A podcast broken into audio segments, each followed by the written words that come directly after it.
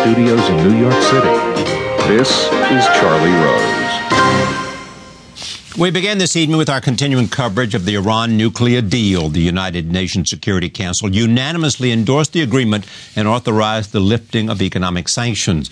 U.S. Secretary of Defense Ash Carter arrived in Israel on Sunday to meet with the country's leadership. Prime Minister Benjamin Netanyahu is one of the most vocal critics of the deal. It has been received negatively by a broad spectrum of Israelis from various political backgrounds. Ari Shavit is a popular Israeli columnist for Haaretz. He wrote an op-ed last week titled titled Five Reasons to Worry About the Iran Deal. He's also the author of My Promised Land, The Triumph and Tragedy of Israel. It was a highly regarded book. It is now out in paper book and will soon be an HBO documentary. I am pleased to have Ari Shavit back at this table. Welcome.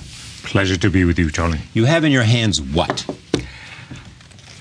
I have the text that will transform the Middle East.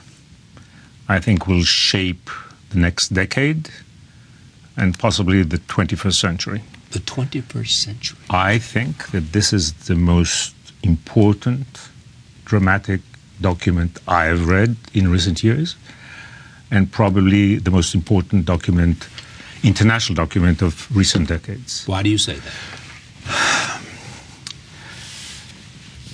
Look, nuclear Iran, uh, I've thought for a long time is not an Israel issue.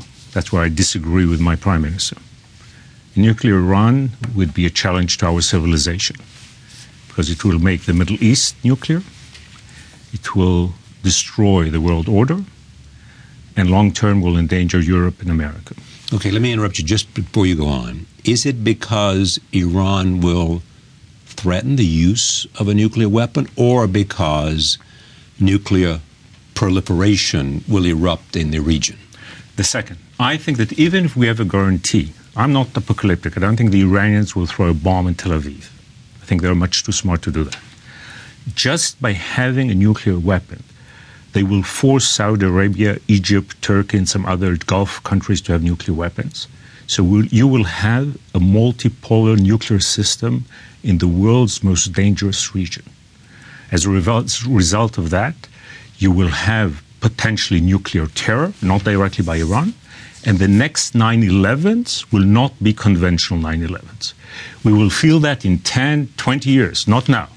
But that will be the implications. in other words, if there are that many nuclear weapons by that many parties, somebody with a nefarious mind will get control of one.